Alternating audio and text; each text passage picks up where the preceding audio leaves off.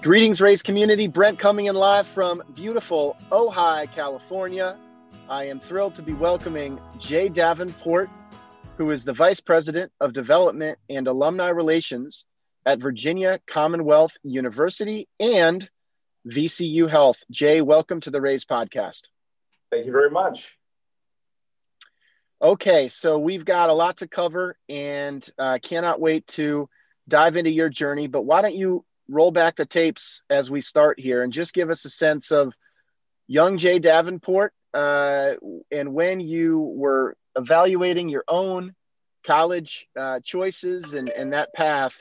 Who were you then and, and what was top of mind? Where were you? Uh, just tell us a little bit about your background. Sure, sure. So I grew up in uh, Houston, Texas, and um, uh, most of my friends uh, in, in Houston, we're thinking of um, uh, the University of Texas, places in Texas.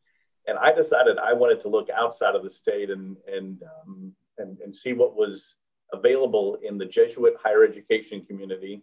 So I looked at five schools. I looked at uh, Santa Clara, Creighton, Xavier, Holy Cross, and Boston College. Landed at Xavier uh, and thoroughly, thoroughly enjoyed it. And there, um, initially, I thought I was going to go into law. And uh, while I was there, I got an undergraduate job in the admissions office and then um, moved into higher education. Got a master's in higher ed after Xavier and have been working in higher ed ever since. So, if you hadn't taken that undergraduate admissions job, decent chance we wouldn't be talking today. Just tell me a little bit about what it was because you know look to have narrowed down your college choice to five jesuit institutions that is a filter where a lot of a lot of folks struggle with narrowing down that that process. Right. so you were laser focused and then to have the law aspirations as well also implies that you'd given that a lot of thought. What a pivot. What was it about that? Like think about taking that undergraduate enroll uh, enrollment admissions job. When did you know that this was maybe something for you yeah, that's a great question. So what um, what transpired for me was um, I started as a tour guide and was fascinated by just the operations of the admissions office. Started talking to some of the folks there, and they said, you know, they have this entire program called More. It was uh, Muskie's own recruitment effort, and it was a student-led organization that ran the tour guides, the overnight hosts, the ambassadors, and really were the um, student arm of the admissions office. So as I became more involved, I realized there was an entire opportunity uh, called enrollment management. And so there I started just talking to the different uh, folks in the admissions office, understanding what the uh, director of admissions did. And I thought, this is fascinating. And it really spoke to me at the time um, the, the numbers aspect, the, um, the business side of higher education was something that you know I just had really not been exposed to much. And it's odd because my mom was a faculty member. And so I knew a lot about the academic um, uh, faculty side of the institution, but not as much of the business side. And it was fascinating to me. Well, my my close parallel to that is that as a, uh, a football player at Brown University, I was uh, often tasked with hosting recruits, which was the closest thing to that tour guide uh, experience. But I loved it. I shared your your interest in it, and ultimately, it really was one of my first early sales experiences. Right when I've got uh, an 18 year old and their parents who are evaluating different scenarios, different institutions. I just loved competing. I loved helping tell the story, getting them fired up, like building trust and rapport. But also, one of the things about admissions that I love, enrollment, relative to the advancement space, is just it is so time boxed it is so compressed. We have nine month or 12 month cycles to either get somebody on board with xavier or brown or not. Whereas right. with the advancement space you've got 50 years to work with at times. And so um, I, i'm just curious like i'm actually now thinking of people i hosted on my recruiting trip who ended up coming to brown and you know some of whom are still friends today. Uh, but but it, it, it is just amazing to think about how much that personal engagement can matter more than the guidebooks or the pretty photos or the buildings. I mean, did you have any similar experiences where you had some wins that got you excited about that? Oh, absolutely. In fact, I think it was it was uh, those precise experiences that convinced me that um, uh, it was a um, incredible career opportunity, and um, that um, the personalization. And at the time, and we're, we're talking about the late '80s, early '90s, um, the personalization was just really starting. I mean, it, it, and so when you think about the explosion over the course of the entire 90s and what happened in the enrollment management space, it was remarkable.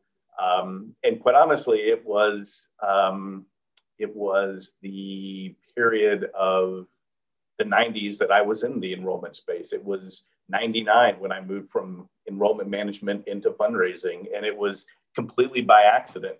Um, you know, I had this this uh, it was in Lake Forest Academy High School, uh, their gym, and uh, I had a fantastic meeting or you know discussion with a prospective student who was the prototypical student. She was the dream candidate, and as she left the table, I thought I had such a better conversation with her parents who were alumni.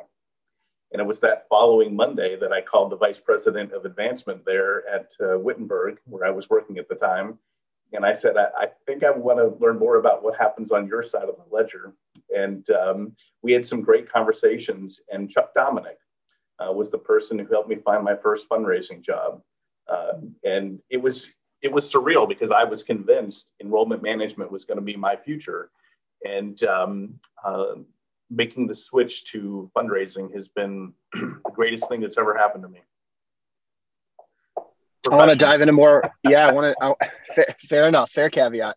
Uh, I want to dive more into that, but I also just have to ask. You mentioned 1999, and that was a moment where there's obviously incredible tech transformation. The first wave of the internet was really accelerating. Dot com boom, etc.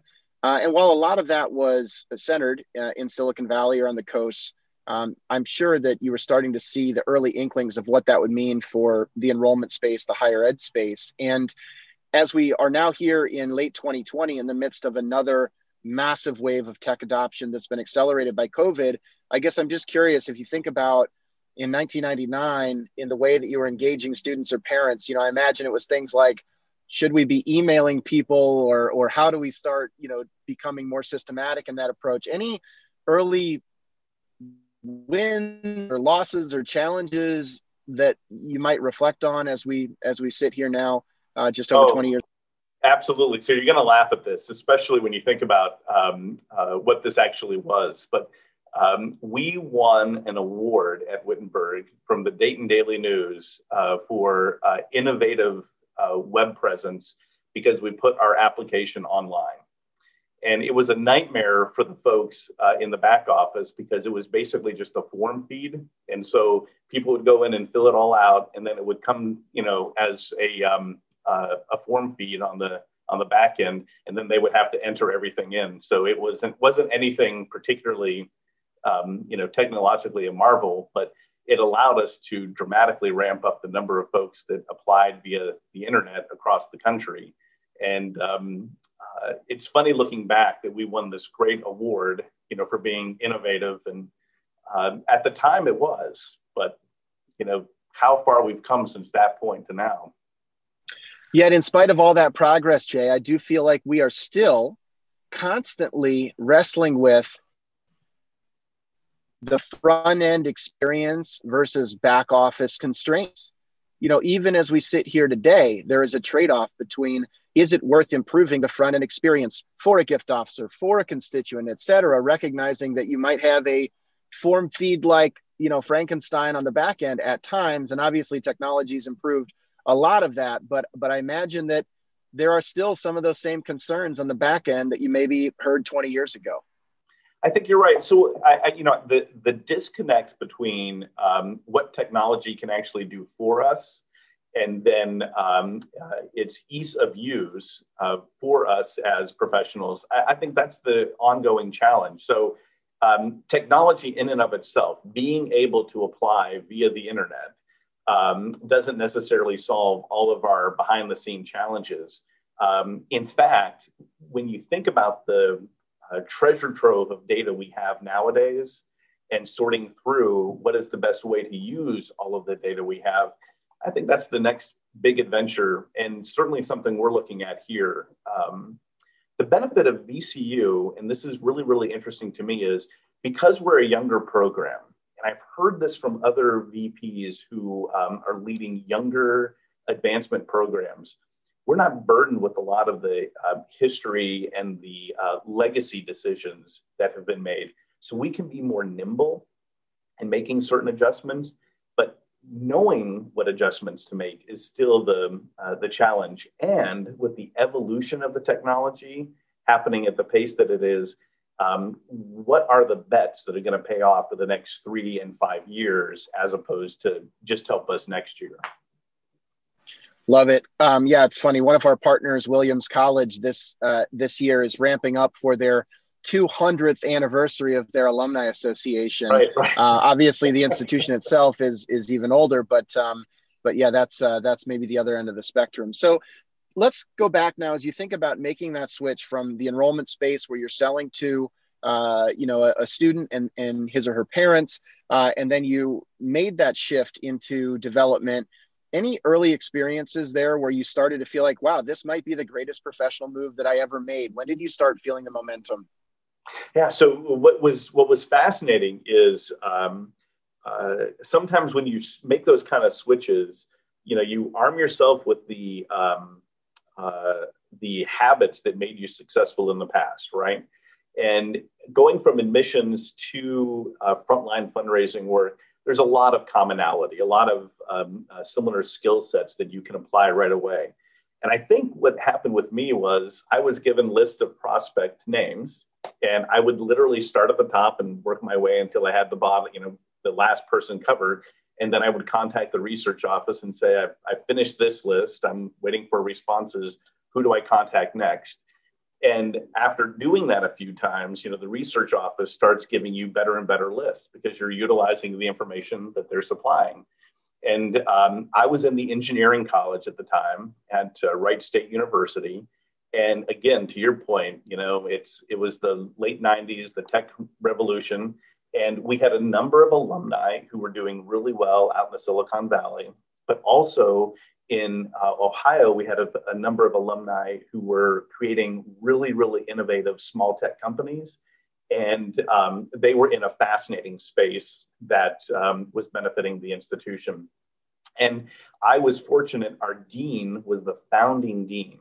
And so, literally, every alumnus, any name that I took to him, he would say, Oh, I know that person, or I helped them get their first internship or their first mentorship and um, that is very very powerful. And we had an incredible four year run. Um, and uh, jim brandeberry was the dean at the time and a fabulous fabulous ride. So the tech boom uh, me plowing through names not really knowing what i was doing officially and then a dean who who knew everybody. It was powerful. And so after that um, that run, you actually had a interesting pivot into uh, into the independent school world. Is that right? I did. I did. Um, uh, you know, it's funny. It, uh, shortly after 9 11, um, my wife and I were trying to figure out what do we want to do long term. I think a lot of people at the time were trying to reevaluate what was most important in their life and um, uh, what was um, uh, most meaningful to them. And at the time, my wife really wanted to be closer to her family. They lived in Wisconsin. And so we started exploring different opportunities. And it just so happened that there was um, a Catholic high school in Wisconsin that was looking for somebody with um, uh, admissions and fundraising background to help them uh, with one of their high schools. And so I threw my hat in the ring and uh, was hired. It was a fascinating uh, job, but one I quickly realized I didn't particularly enjoy. Um, I wanted to get back into the higher education space, but um, they needed me for a period of time. And um, I, I, did that, uh, learned a lot about um, the independent school setting. I learned a lot about myself, what I liked, what I didn't like.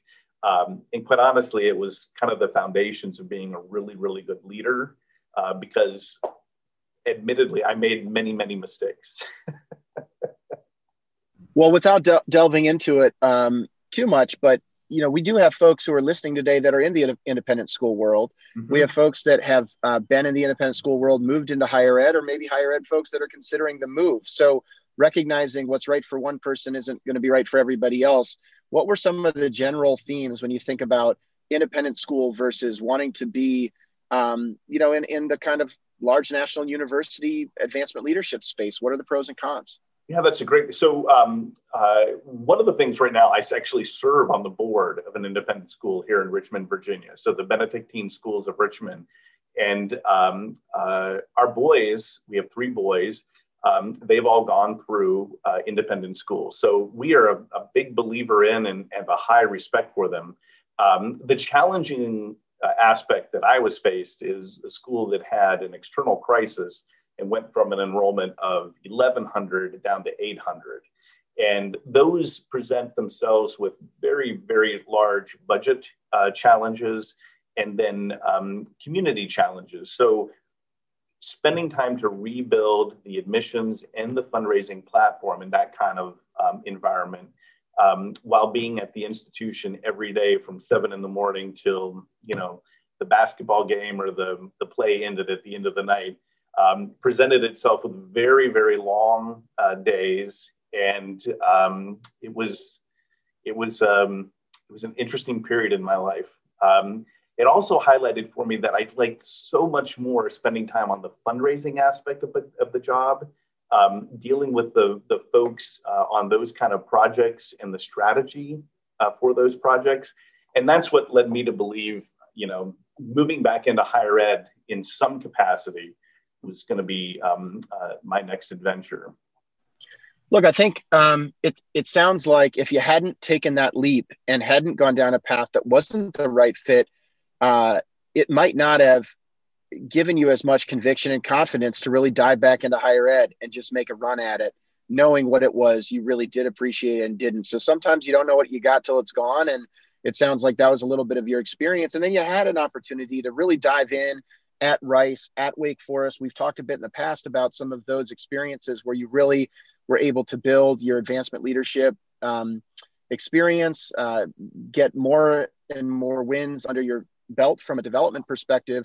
When you think about the time at Rice and uh, Wake Forest, you know, what are your fondest memories and who are the people? Because I know you had some specific mentors uh, that really uh, helped shape you during those periods uh, that stand out to you. Absolutely. So, um, you know, going going to Rice um, was wonderful on a couple of fronts. One, it, it put me back in my hometown of Houston, and I loved uh, being able to return um, uh, to my hometown community. And then Rice is just a fantastic institution, wonderful advancement operation. And it was the first place where I worked where I thought, this is the big leagues. This is what advancement work is really all about. And uh, at the time, uh, the vice president there was Darrow Zeidenstein, fabulous leader, uh, did a fantastic job um, when, when I was there, and really helped me assess um, what a great vice president can do for an organization, and then um, what skill sets I had that were similar in that vein, and then what I could do if I wanted to become a vice president one day. And so when I was at Rice, the um, output, the uh, diligence, the productivity of the fundraising staff was on a much, much more elevated par. Um, the alumni were so committed uh, to the institution. And we had a very, very clear direction uh, from the leadership of where the fundraising operation should move and what exactly we were advancing. So, what was the mission of the institution that we were advancing and supporting? And then, what message were we sharing with um, external audiences? It was, it was a, a wonderful time. Uh, I, I learned so much and really envisioned myself being there for a very, very long period of time. And then, as happens, um, an opportunity at Wake Forest presented itself, and um, uh, there was an opportunity to take what I had learned at all of those previous places and help build a fundraising team. And uh, hey, Jay, that was. A- hey Jay, before we dive into the Wake Forest, you just said something sure. that I want to press on because uh, you said something along the lines of maybe with Darrow or with the Rice team, it helped you understand what a great vice president can do. And that's something I'd like to press on a bit because uh, I think about it a lot in in many instances in higher ed. Um, we have institutions that have been around for a long time, a lot of culture, a lot of tradition, a lot of things that no individual could change. But at the same time, whether it's in college football or college presidents, and I think in the advancement space as well, leadership really matters, right? Rice is not just Rice. VCU is not just VCU. It is a collective of individual leaders who are driving results or not, who are building their own flavor of the culture or not. And so, what is it, I guess, when you think about because there's certain things a VP can't do, can't control, um, but maybe there are things where you've just observed you can really make your mark, either you personally or what you saw from Darrow. What stands out? Yeah, two big things um, left in indelible marks on me. The first was the formation of his leadership team, um, who he surrounded himself with to lead key components, and then uh, the caliber of those leaders. Uh, and, and it was really, really impressive. And it, it meant that he could spend more of his time working on the strategy and the overall operations supporting the president because he had really, really talented individuals in key spots who who got those um, uh, those tasks done regularly. The other piece was Darrow did a fantastic job of engaging um, mid managers and bringing ideas from um, around the entire division to the forefront so that uh, there was a great pulse of what was working, what was not, and then uh, what were things that managers and individuals who might be in small in charge of smaller teams what ideas they could bring to the table that were going to move the organization forward. And that um, um, expansive view um, really it, it, helped me. It, I was able to uh, pitch some ideas which I thought would be helpful. Um, but at the same time, it, it helped me learn that there were great ideas bubbling all over the organization. And um, uh, to this day, I use a variant of that to to um, form strategy. I love it. I mean, those are principles. It's not an advancement principle. That's just a management and leadership principle. And I was just listening to another uh, podcast and uh, around management and leadership, and they were talking about this idea of instead of asking how can we do, insert goal or objective, et cetera, start asking who can do it, who right. can do this, and uh, really that tension of, in a certain regard, um, as the leader, trying to own or, or do as little as you can and really more focus on empowering others who can be more focused, specialized, and, and get things done with, um, you know, with, with fewer distractions, et cetera. It sounds like that was a part of the, uh, part of the deal at, at, at Rice. But that being said, you made the move to West for, uh, to Wake Forest, feeling like it was your turn to really step up and and start um, putting some of those principles in place in a uh, increasing leadership role, in particular around the campaign. Oh, absolutely. And and one of the things that was um, uh, was wonderful is is is first being able to uh, focus on um, building the college fundraising program. So 80% of their students at Wake Forest are um, students of the Wake Forest College, the um, Arts and Sciences Division, and so um, working on that project first was a lot of fun. And um, it was taking the best practices and principles of Rice and then applying it to um, one of the great schools in the ACC, just with um, a younger development program at that time.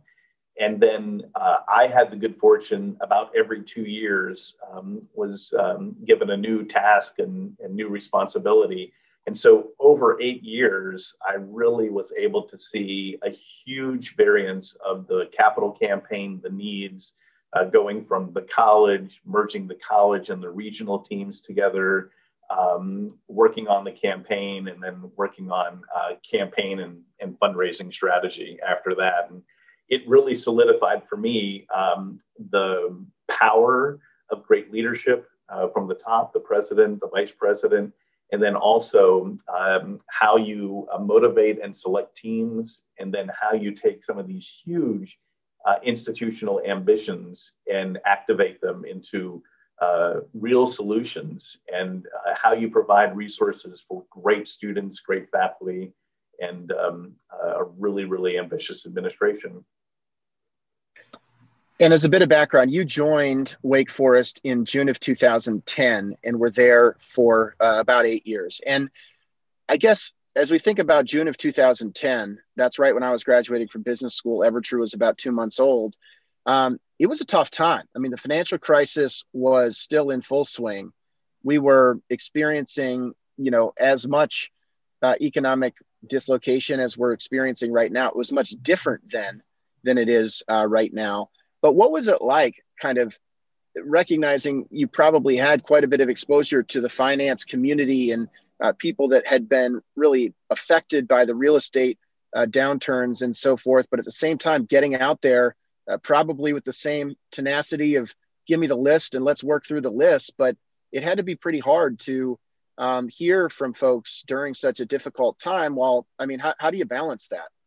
Yeah, and, and I think it's one of the things that we see in higher education all the time. So the different campuses and different different schools that have um, alumni bases, which are in different uh, sectors in a preponderance area, uh, it can really affect uh, the stage and the, the status of a capital campaign. So, coming from Houston, it was fascinating because the, the oil industry was at that time still doing relatively well. And um, uh, there were still, know, the, the Texas economy um, was not impacted by the Great Recession as much as some other places.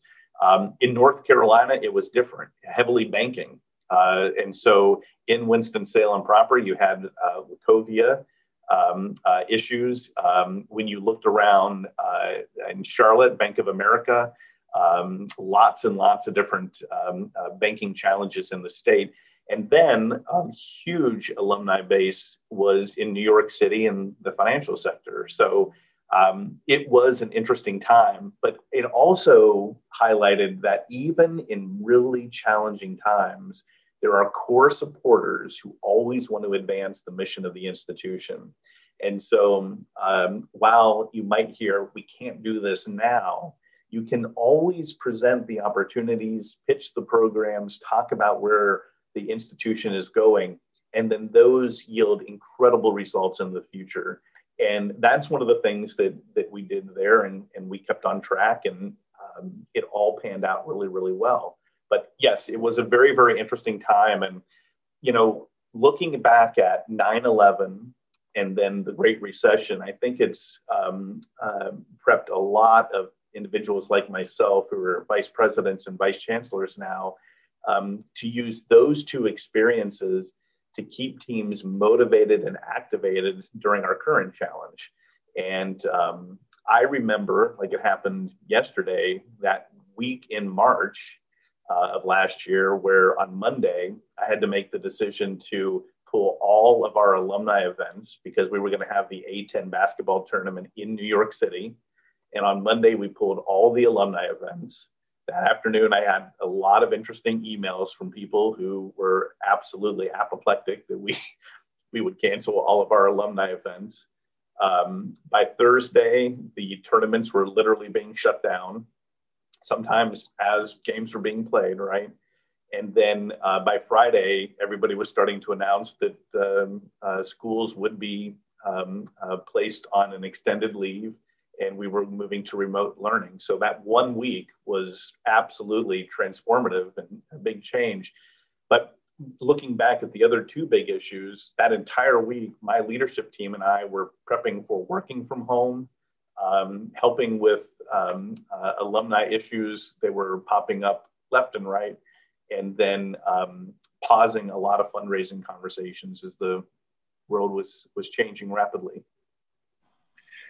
I want to dive into that uh, in a bit here, Jay. But one thing you just said, I want to double click on, which was this idea of uh, different institutions having different uh, exposures to different sectors and regions of the country, and one of the things that we've not really talked about on this podcast enough that struck me in one of our uh, discussions a couple of weeks ago is this idea of what it's like to be a fundraising professional and just getting exposure to people who are at the top of their industries, top of their regions, and how that kind of influences your own worldview. And there's a, you know, longtime motivational speaker uh, and, and, and very successful business person, Jim Rohn, who once said, you're the average of the five people you spend the most time around. And I wonder if there's an element of that for the fundraisers out there who uh, get inspired, who get ideas, who learn from their donors as they build those relationships. And, and I'd love your perspective on that, especially when you think about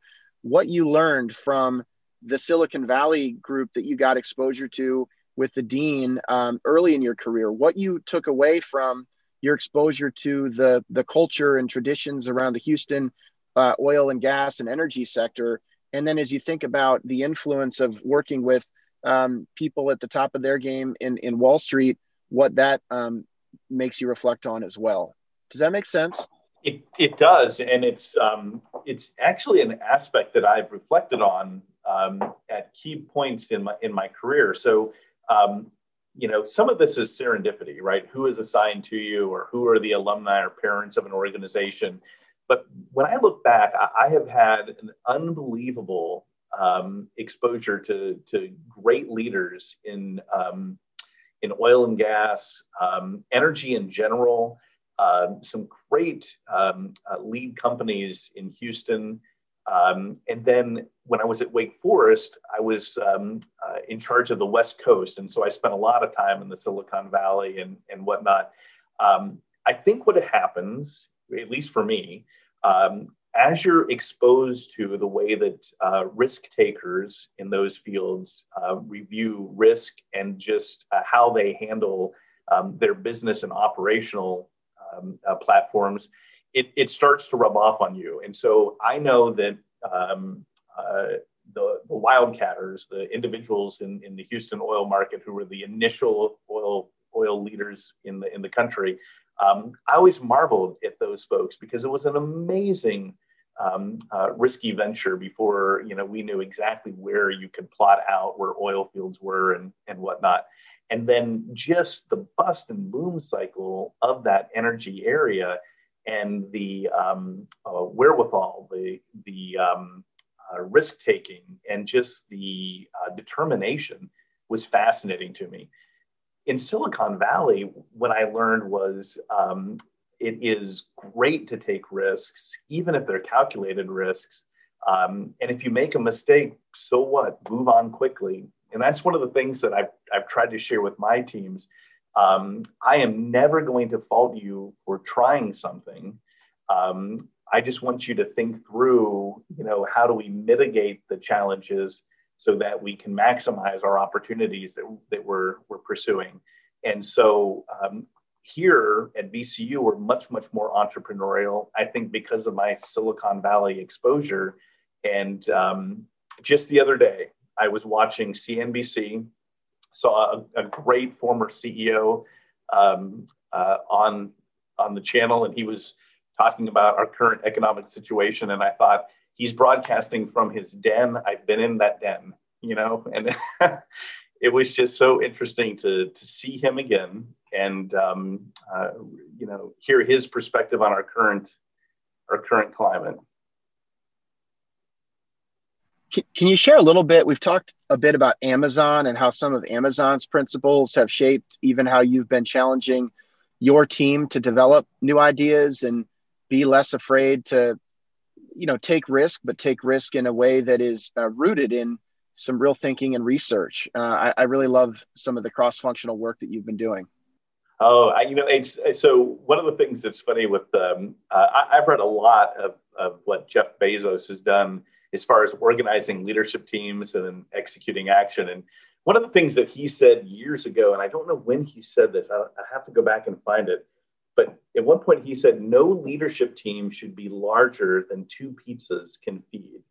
And I, I remember reading that and just chuckling. But I thought through, you know, why would somebody actually say that? And it's um, so that you, as the leader, can maintain um, uh, counsel and guidance of the team that you have.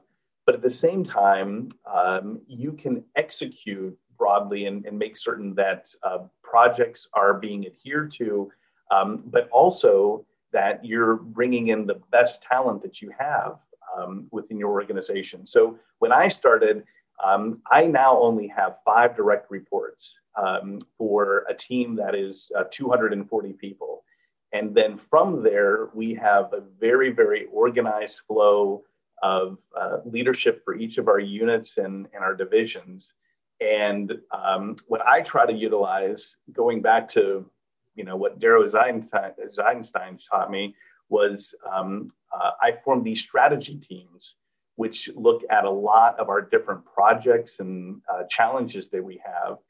And um, teams of about seven to nine people analyze big areas that we need to fix or improve or study and um, bring to us an actual operating budget plan uh, to execute going forward. And so the leadership team, we pick the chairs. There's usually four or five every year that we pick.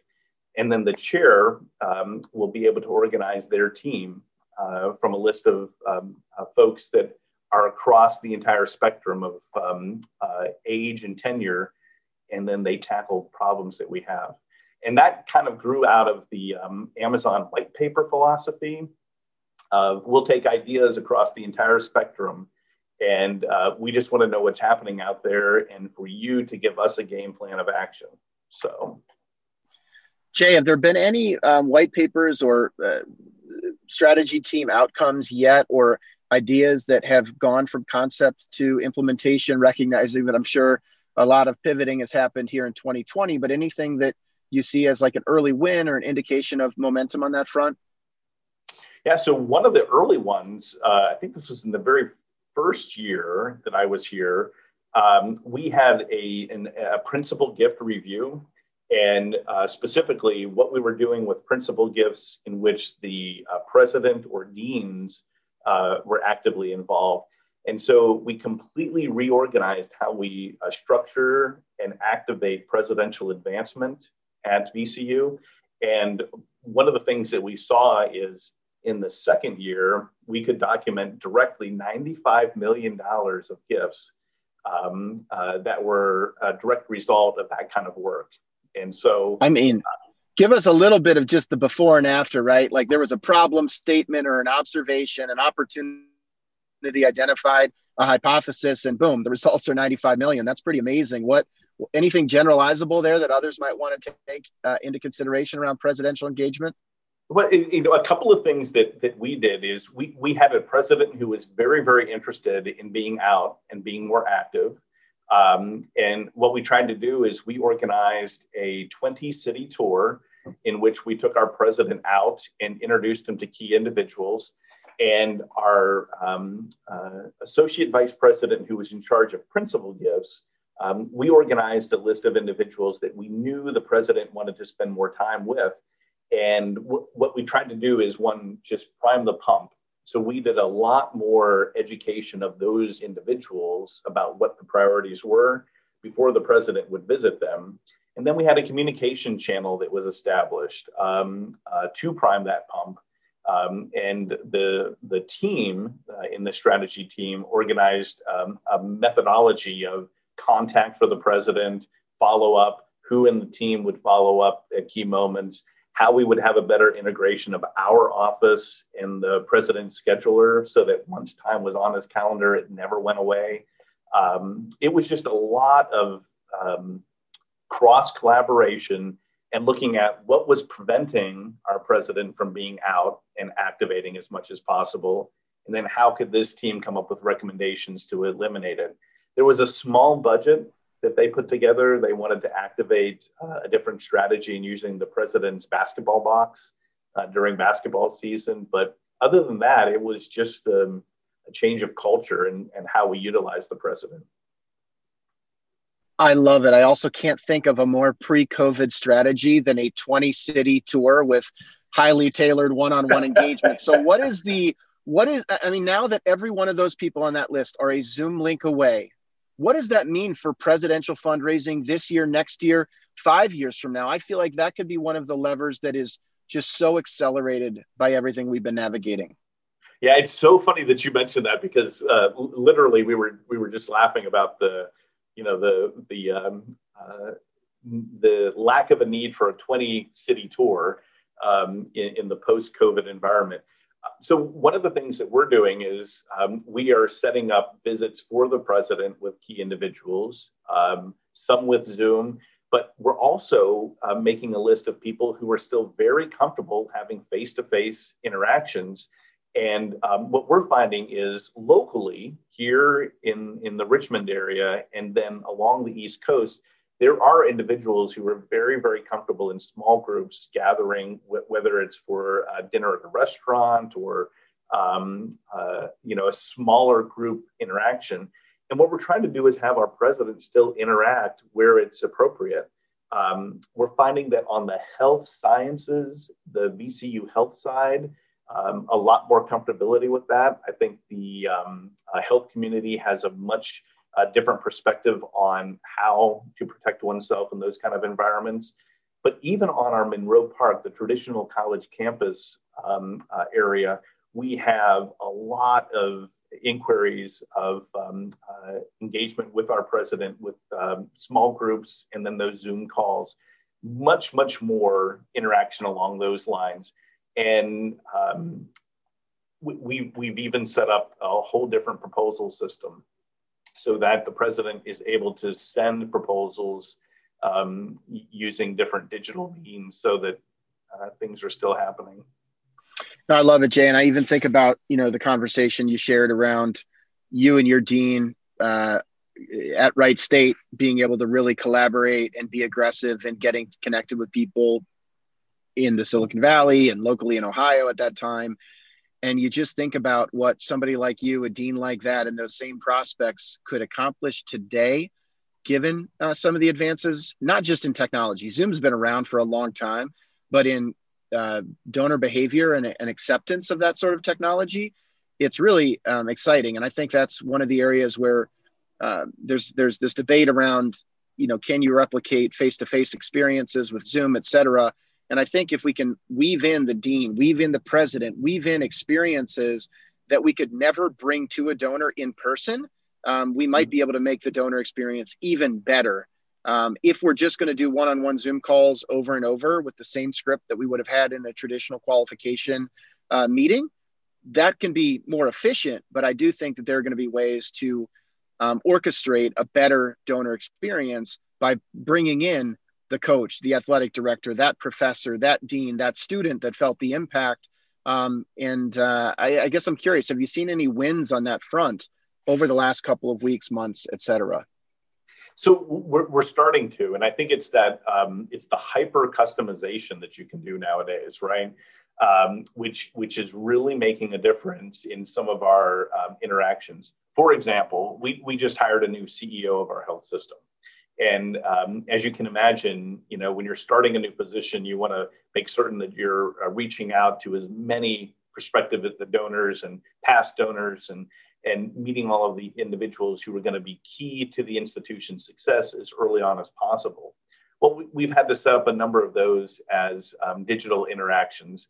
And um, then we have a team who helps with uh, supplying the information and, and doing the follow up so that we can continue having those kind of contacts, but at the level that a CEO of a health system needs to have uh, in the current environment that we're facing. So that's a, a real life, you know, uh, ongoing challenge that we have. Um, for some of our newer deans who've started, you know, I can't imagine what they're going through, uh, starting a new position, wanting to meet as many people as possible, and then depending on the discipline, some of our individuals are, are just fine meeting others um, uh, are maybe older constituencies who do not want to have as many face-to-face contacts. So we're helping them think through. Um, we have a new arts dean and uh, she has started uh, front porch visits all around um, uh, walking distance around our campus because we have a lot of folks who live very very close and come to a lot of our performances um, we're fortunate. We have the number one public art school in the country. So we have a huge following here in Richmond. Um, but she's been doing a front porch tour and um, uh, it's post COVID, but so old school, right? the front porch tour 2020 for sure. Um, well, Jay, hey, with the time rem- remaining, I've just got a few more questions and then we can wrap up. I'm, I'm really grateful for your perspective. But one, I always love finding out from folks not having been on the room uh, in the room for uh, memorable gift conversations. When you think about the gifts that are most meaningful in your own development or that you really think back on fondly, anything come to uh, the the my my first uh, moment when I when I realized that we weren't just asking for gifts, but there was real passion and philanthropy um, involved on the donor side. I, was tasked with asking for a hundred thousand dollar scholarship, and every time I'd visit this gentleman, he'd talk about the great research that his company or the, the things that he did over the course of his career that he loved. And I remember um, asking him, I think it was on the third visit, you know, Chris, we're we're doing this huge research project where we're building on a research wing. Would you be interested in that? And he said, yes, but you know, to do the whole thing, I'll have to have a conversation with my wife. And it occurred to me that, you know, we go out and we have our list and our hunches, but when you present the opportunities for folks and share with them really what their passions are, you see the intersection of philanthropy, you know, the love of humankind. And that to this day has been one of those magical moments for me of um, going beyond just asking for a gift and then helping somebody really fulfill a life dream and move an institutional priority uh, forward. Can I ask Jay what the outcome was of that specific gift? Uh, it's it's um, so that was at Wright State, and it's it's the Joshi Research Center attached to the Russ Engineering Building. I mean, it's incredible, um, incredible, it's incredible facility. And so, on one hand, if there is not genuine passion, right, it's all about fit, right? How do you find the mutual fit? How do you find the big idea? Um, so it was in a, in a certain regard, I'm hearing you say it was harder to sell this donor on the hundred thousand dollar scholarship that was not aligned with their true interest and passion than it was to sell them on literally naming a building. A multi-million dollar building. Absolutely. And that's that's when i realized that you know um, the um, uh, uh, the donors' motivations um, will always far surpass um, uh, what our needs are. Uh, and when we make that connection, that's when magical, magical gifts happen. And when I think about every big gift that I've ever been involved with, it's it's been that. It's been something where the donor has been more passionate and uh, really found a connection point. And that's why, even with our current team, I talk to folks all the time about it's it's important to um, uh, find out what really really motivates an individual because at a place like VCU, there is not an idea that a donor can have that somebody on this campus is not thinking about. Between the health sciences, the health center, and our university, we have somebody who is thinking about the thing that they're most passionate about. We just have to find out if what they want to do is plausible at VCU. And when we do, um, we, we, we, find that uh, donors reach far beyond what they thought was um, possible because they're so passionate about seeing the, the end result, whether it be a new treatment uh, for the Massey Cancer Center, um, pharmaceutical engineering and the rebirth of bringing a lot of that manufacturing back to the United States, um, or you know creating an endowed chair for a professor to to study fine arts I love that. Uh, I love that conversation, Jay. Although it's got to make you a little paranoid every time a hundred thousand dollar scholarship comes in. Do you just think to yourself, was there a naming right there that we just didn't, uh, you know, find find the right fit for? I love every hundred thousand dollar scholarship, but I will admit, every once in a while, it, it, it does cause me to have pause. Um, one of the things I discovered eons ago is um, uh, at any institution, you can find out what their minimum endowed scholarship level is by simply asking um, what was the baseline um, uh, major gift that you received the most of in your last campaign. And you'll find that it's usually what the baseline endowed scholarship level was. And so, undoubtedly, there are a lot of those conversations that could have been bigger um, if we would have followed people's true passions. So, secret of the pros: just double the minimum endowed scholarship amount, and uh, you know, just start there. Uh, many people try that. So, yeah, yeah. All right. Hey, uh, two more questions, Jay. One, um, when you think about where this sector is over investing today, where it's under investing, what what stands out to you? You know, I think the um, uh, when you touched on the what, what are we doing post COVID, I don't think we've fully analyzed and figured out what it is that post COVID means for for everybody in every institution. Um, I, I, do believe that we're going to have a, a different workforce look going forward. I don't know that that means fewer individuals. I do think that we're going to start to analyze um, uh, how we splice and dice our pools in a different way and um, how we spend more time with people in the mid range of our pyramid so that we can continue to grow um, uh, opportunities forward. Um, and I think the way that we engage with individuals, because so many more people are comfortable with this kind of dialogue and this kind of interaction and this kind of meeting, I do believe that we're going to see more of this. But what we have to figure out is then how to have that personalized, um, meaningful connection. Um, I'm reading a book again right now, uh, Predictably Irrational. And um, it's, uh, it's a fascinating book about why people do some of the things that they do or, or irrationally do some of the things that they do. And um, it all a lot of stuff you know is rooted in people want a personalized or personal connection. And as social beings i still think that we're going to want to do a lot of that going forward. So how do we do this really well but make it um, a personal and still have that human connection that's the trick well we are aligned in our interest on that topic jay and i'm hopeful that we can uh, attack some of those opportunities together here um, I think you're spot on. And and uh, on one hand, how can we recognize where personal interactions are not happening today, scale them deeper to more people, and then certainly leverage technology as a part of that. Um, last question: If you could wave, wave a magic wand and change one thing about this sector, what would it be? I know you've had some thoughts on this. Yeah. So, um, you know, the the um, I, think the, the the aspect that's concerning to me the most is is where do we have um, fundraisers of the future? Where are they coming from? How do we um, uh, re- recruit a more diverse candidate pool? Um, how, how, do we grow uh, talent from within? You know, one of the things that we try to do here is we're always mining our student population. Uh, we have a students today, alumni tomorrow student group um, that we we teach people about the power of philanthropy and what's happened on campus already that students benefit from each and every day that they might not be aware of.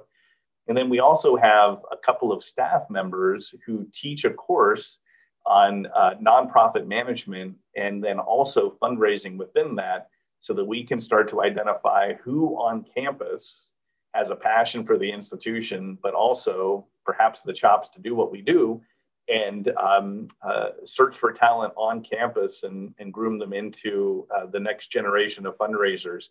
If there is a one concern that I have, it's um, uh, who's going to do more of the frontline work.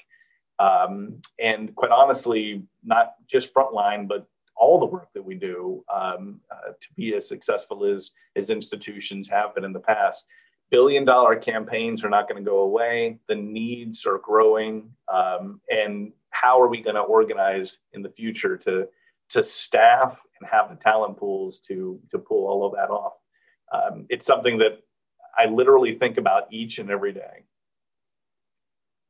As you should, as we all know, um, the right strategy, the right technology, the best data analytics, et cetera, in the absence of strong talent to go and execute on the potential, it doesn't matter. And this er- this is an area that just as a sector we've got to figure out because whether it's around diversity, equity, inclusion this year, that obviously there's been a huge light uh, rightfully shined on that topic.